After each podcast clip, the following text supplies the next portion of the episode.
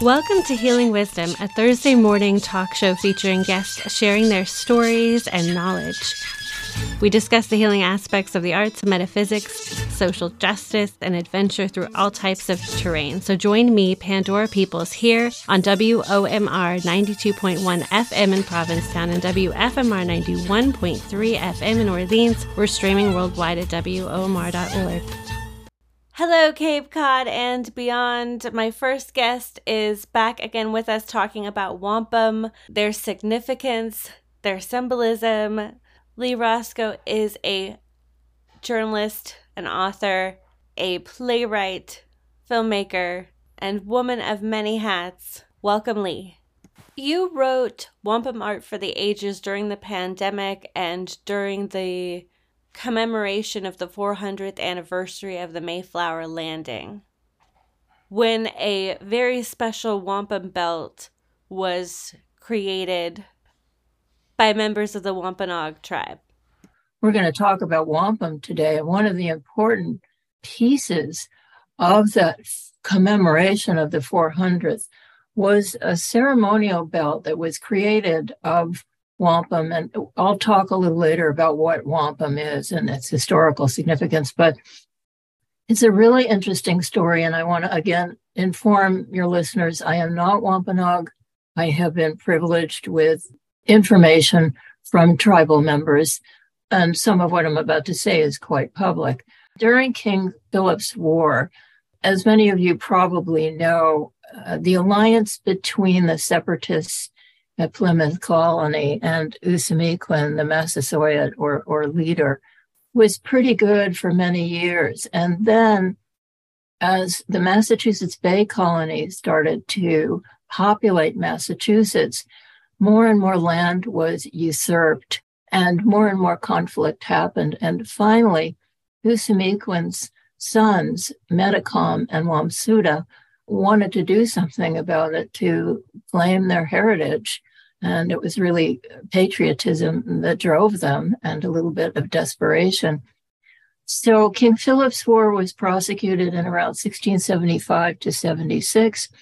It's alleged to be one of the bloodiest wars ever. And that really means bloodiest for Indian casualties because what happened was that finally, when uh, the Wampanoag were defeated, Philip's family was sold into slavery um, his brother had already been, Metacom's brother, Wamsuta, had already been perhaps poisoned, nobody knows for sure, but been died mysteriously during some diplomatic relations. Philip's kin were sold into slavery, and he was beheaded. This is so horrible, drawn and quartered, and his head was put on a pike in Plymouth and displayed for years. So, along with that, his wampum belt, which was alleged to be nine feet long and going down to his ankles, was probably Captain Benjamin Church gave it to another man who then may have brought it to England or may not have. It disappeared. And this belt was extremely significant because it represented Philip's status, his clan, it was filled with symbols, and we'll talk a little bit more about wampum. It is, they are sacred texts. The wampum belts were a kind of a sacred text. So that belt disappeared, and Paula Peters and her son Stephen Peters decided that they would recreate, they would create a new belt. And there was consensus in the tribe to do this. They created a new belt to honor Philip and to call back the belt because for them, the wampum beads are alive.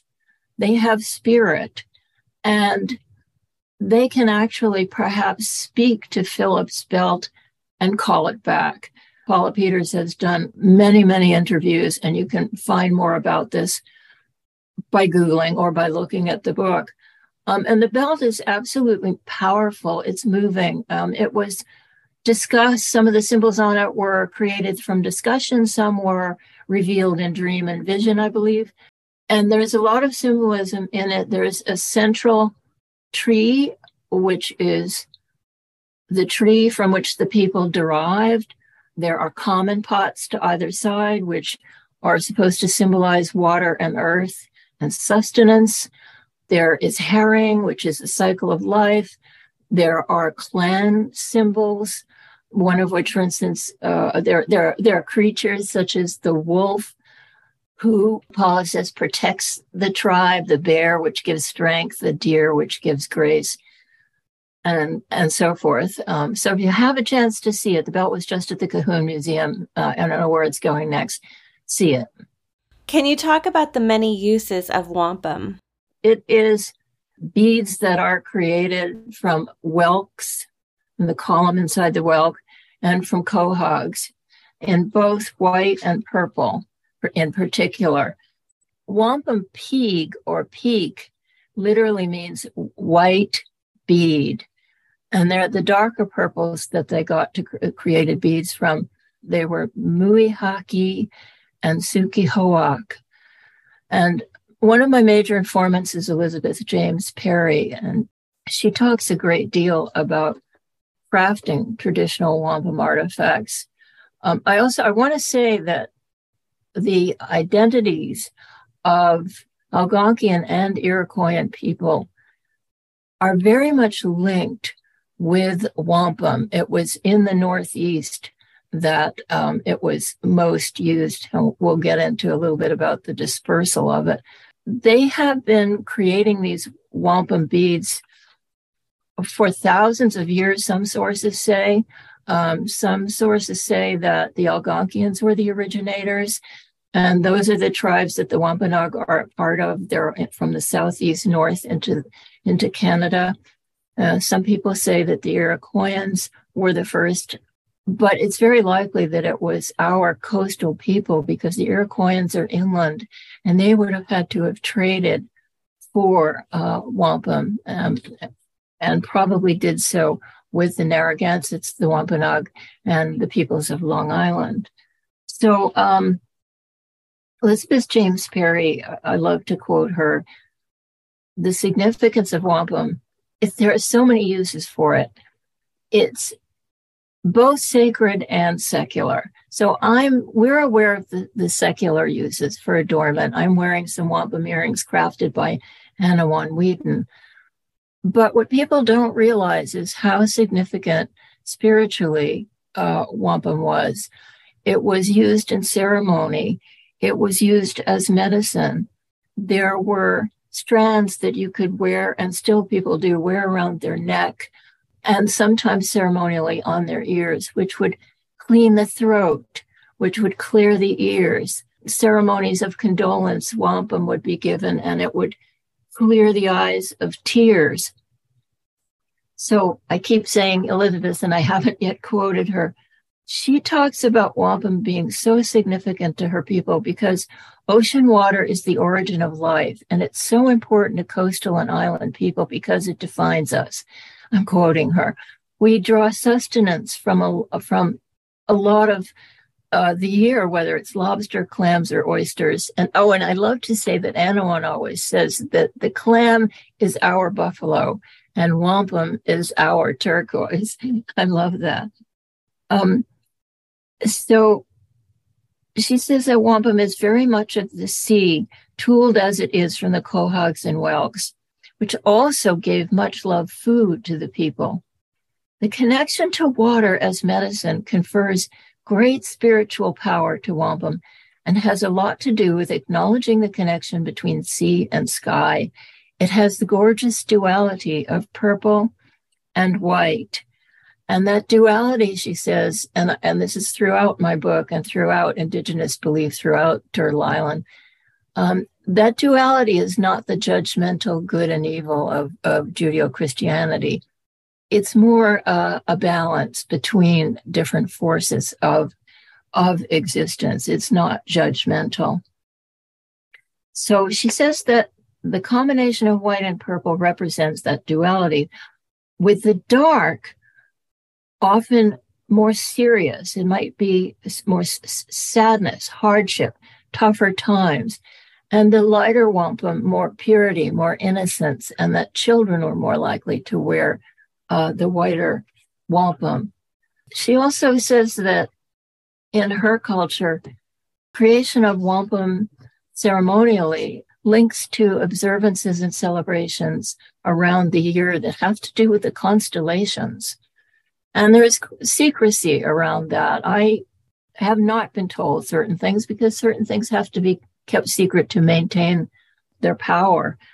But if you switch for a minute and look at the the um, wampum belts that were created by the Iroquoian people, their significance is just incredible. They there are wampum belt keepers in all of these tribes, but the original Iroquoian belt was alleged to have been, if not created, uh, suggested by the peacemaker De, Deganawida. And it is filled with symbolism. It has the tree of peace. It has the Five Nations Council fires. One of the important things about wampum, the sacred ceremonial aspects of it, is its use as as I mentioned as a sacred text. It's mnemonic. It's a memory device.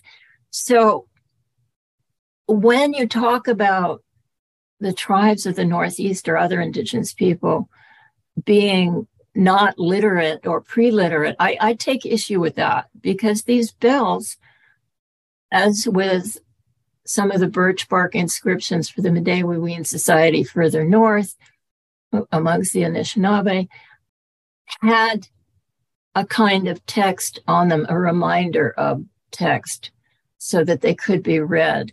And as one writer, researcher says, wampum helped to convey the weight of words the belts could be used for alliances. They could cement peace. If they had red on them, it could mean war. If they had white borders around them, they say it could mean peace. They could be used as marriage gifts. They could be used for creating medicine. There were so many different uses of them, as I understand it. And there are some really, really good sources. Some of the ancient 19th century anthropologists, one of them, Frank Speck, wrote a really wonderful monograph uh, about wampum and where it came from and some of the mythology around it. He he says that some of the tribes of the East Coast say that it was originally shaken out of the feathers of a bird, a sacred bird. That's so beautiful. In fact, I did forget to mention with the Iroquois, those belts have prophecies on them. And I just started to learn about that. But uh, one of the prophecies apparently has to do with synthesis between what you were saying, kind of, you know, the old and the new, different peoples coming together can be interpreted as a, a, fusion in order to go on to the future, as I understand it. And, and I could be wrong, but that's my take on it. I wanted to ask you about how wampum became more currency. Yeah, I mean, that's a really interesting story originally, uh, there was a guy named Isaac de Rasière uh, who is alleged to be the first person to suggest using wampum as currency. He came to Plymouth Colony in 1627 and in 1628 wrote a letter back to the Dutch talking about how this could be used for business. And that's kind of when it came came into being. And again, I'm just going to read my notes because there's some really interesting. Oh, I wanted to talk a little bit about how it's how it's made. Um, if you want to find out, there's a really good example of how wampum was created in Keith Wilbur's old book, The New England Indians, because this pertains to how it became currency. The originally they would use a reed drill or a stone drill with water and sand. Can you imagine how long, how intricate to create the beads. After the whites came, they were able to use nails in their bow drills to drill holes. And after Isaac de Rasière and the Dutch decided that this would be a really good currency, it it it bastardized the sacred use, and and tribes people still thought of it as gift giving, as reciprocal, not as a kind of hard commercial trade transaction. It, it took a long time, and, and it's possible that Native people never really went that route, but it did become currency between um, colonists amongst the French and amongst the English. There's a really good monograph online, Money Substitutes in New Netherland and the Early New York. And this is right to the point. Long Island Indians created large quantities of wampum that the Dutch called the, uh, the Long Island. They called it Siwanhaki, and that's the place of Siwan. And, and so they would call wampum Siwan. It became that for money. And the British also used that area and got beads from there for trade, for the fur trade. And John Winthrop, who was kind of a the bad guy of the Massachusetts colony, thought that Long Island was the best location from which Massachusetts Bay would be able to acquire wampum. And it became a manufactory. There was a guy named John Campbell in New Jersey who created wampum, I think, up until fairly recently. And this is so interesting. In 1648, Winthrop Jr. acquired a thousand wampum drills and 12,000 pins to drill with from a guy named Alexander Bryant. And this supplied currency for the fur trade along the Connecticut River. You had asked me, Pandora, how far and wide it spread. So originally it was the, the woodland Indians of the Northeast, as I mentioned, the Iroquois and Algonquian peoples. But once it became it became currency in the hands of the intruders, they used it for trade. And the traders brought it all the way to the Plains Indians. The French and the Brits brought it to the Winnebago, the Sac and Fox, and the Iowa as well as the Sioux. But for the Sioux, it didn't have the Lakota people, it really didn't have the meaning, allegedly, that it might have had for other Western tribes, except for ornamentation, because it was a glorious way of, of showing a little bit of status for the Lakota. People came in, they invaded, and they took what was not theirs instead of, as Anawan often says, learning from the native people and there could have been a synthesis there could have been a much better life way if both cultures had taken the best from each other. And that's the hope that maybe we'll learn to do that because we need a combination of the ancient ways. They adapted native people took the best from what was coming in uh, to use. They didn't reject it. So it would it, it we could have avoided so much tragedy had had there been a synthesis uh, between the two cultures, a balance, you know. But the settlement at Plymouth and, and, and certainly in Massachusetts set the trajectory for the history of this country in a bad way. Would have been better if people had been more like Roger Williams in Rhode Island, who were admiring of and acceptant of and learned from the native people. Yeah, it was a much more holistic and, and actually in a much more sophisticated way of dealing with life because there was reciprocity between human beings and the natural world and the universe and everything uh, is alive and therefore everything needs to be respected. There wasn't a dead world and an alive world. Um, there it, it's it was much subtler that i can see than the Eurocentric world which we have inherited. And it's one of the reasons I'm so drawn to things indigenous because my own worldview before I knew that that was there was very much like that.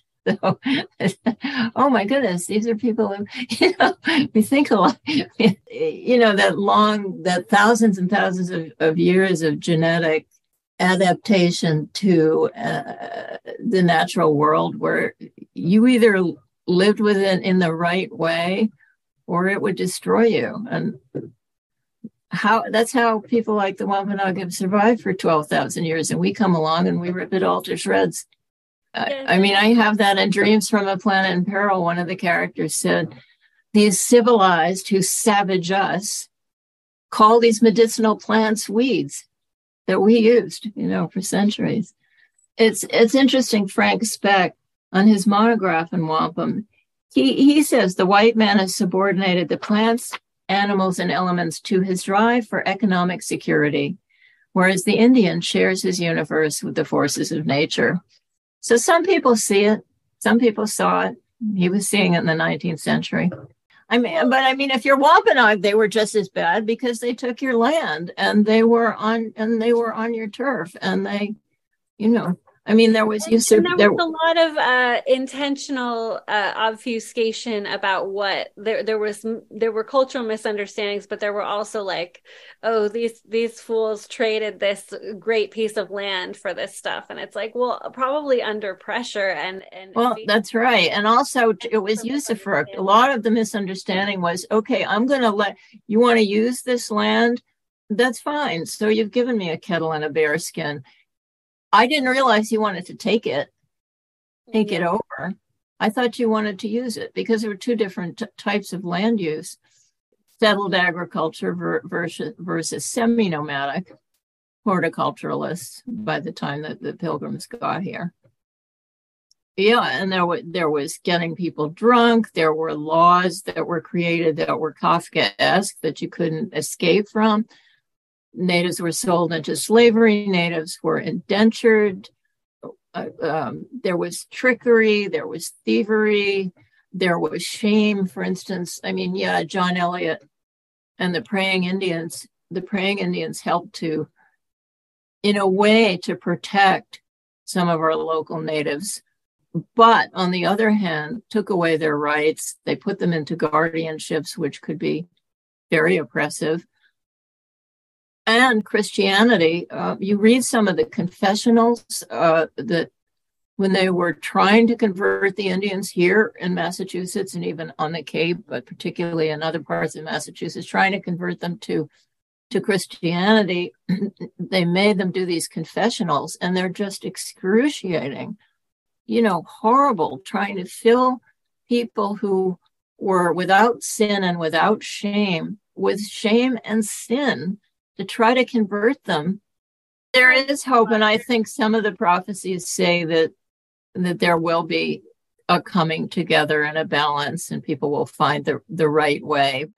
Thank you, Lee Roscoe, for speaking with us about wampum and your new book, Wampanoag Art for the Ages Traditional and Transitional.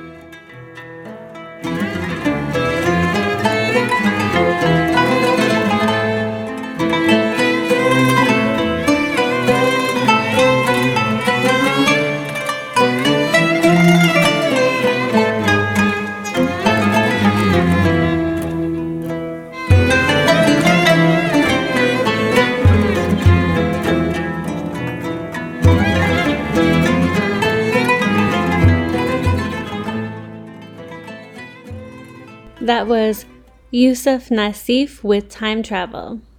My second guest is Rebecca Burrell, expert movement sound instructor, who will be teaching an immersive seven day workshop at Findhorn in Scotland, June 10th through 17th. The workshop Languages of Nature, Languages of Art is an opportunity to reconnect with nature and what Rebecca describes as our primary language. Her workshop incorporates movement, sound, poetry, and art making.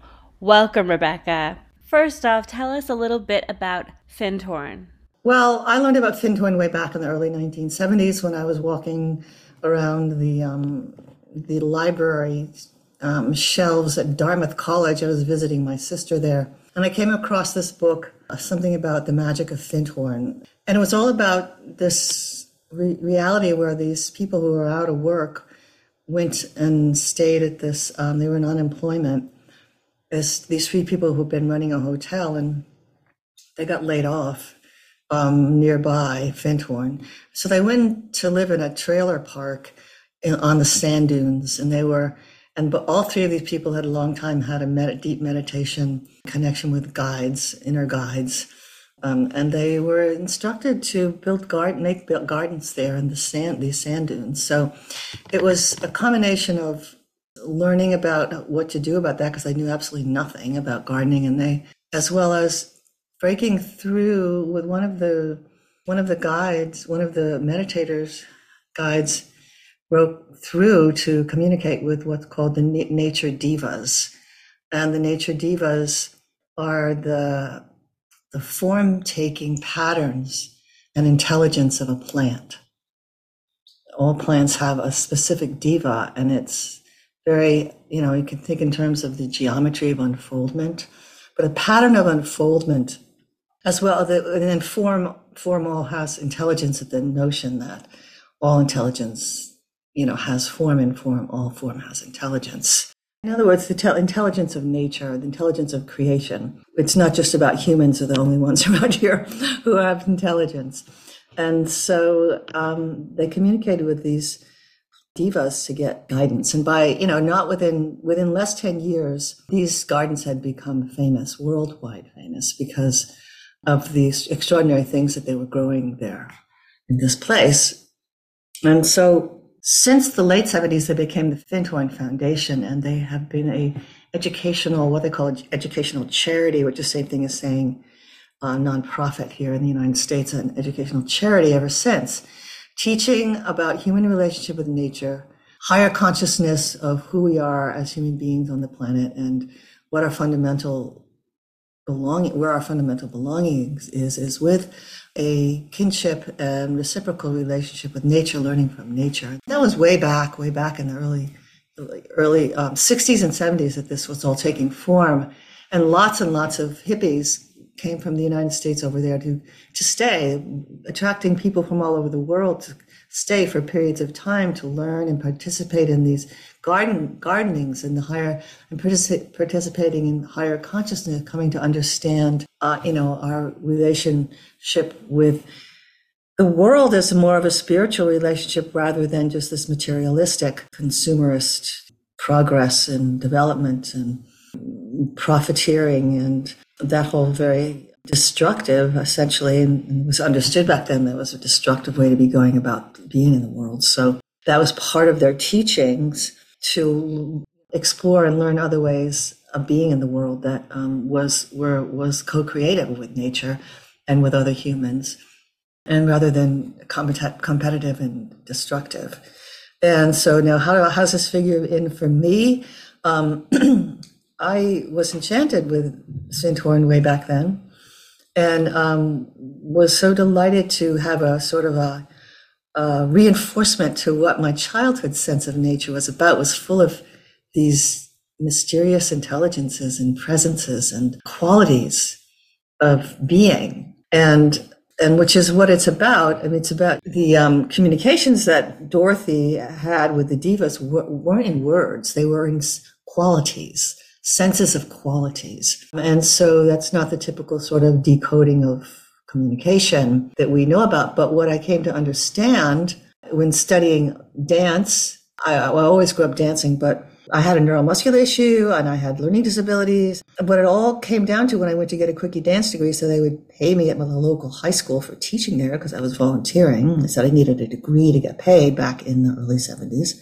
So I went off to get a, uh, you know, a quickie degree and ended up getting a doctorate in this study about what I call movement based child development. So I took what I, I combined movement and learning disabilities and dance all together and followed a pathway that showed me that, well, this fundamental sense of quality as communication and meaning was primary language that we, that gets patterned in utero movement and sound are first perceived as one thing, which makes sense because all movement makes sound and all sound is movement. So that our, our immediate relationship with it in utero environment was all sound and movement. That was part one of my interview with movement sound instructor Rebecca Burrell. Part two will air next week.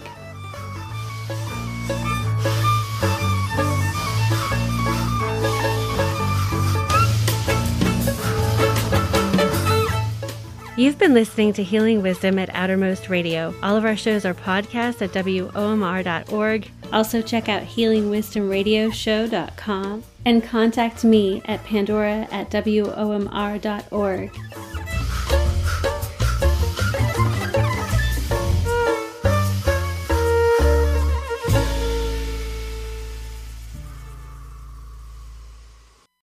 theme music is provided by Maesyn. You can find her website at maesynmusic.com.